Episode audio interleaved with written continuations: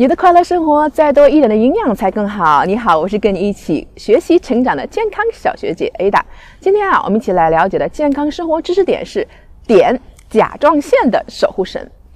在我们人体正常的这个新陈代谢当中啊，虽然碘的需要量真的很少，人体内含碘的总量才二十到五十毫克，但是它对我们的身体和智力的发展呢，却至关重要。那么碘呀，主要存在于我们的这个甲状腺当中，占机体内碘的总含量的百分之七十到八十。一部分呢存在我们的骨骼肌中，那么其碘的含量在机体内呢占第二位。还有少一部分碘啊，以无机碘和有机碘的形式存在我们的血浆中。那么碘呢，是维持人体代谢功能的甲状腺素的一个重要组成成分。碘缺乏的典型特征就是。甲状腺肿大，像我们说大脖子病 是吧？啊，头发变脆、肥胖和血胆固醇增高。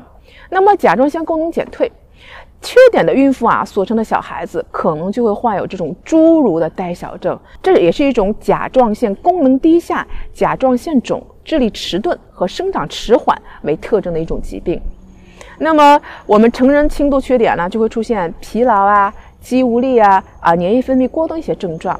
那么咱们怎么补碘呢？那么其实补碘最好的方法呢，当然还是从食物中来摄取啊。那么碘的主要来源是加碘后的食盐，就像我们东北啊，北方就是这个碘盐。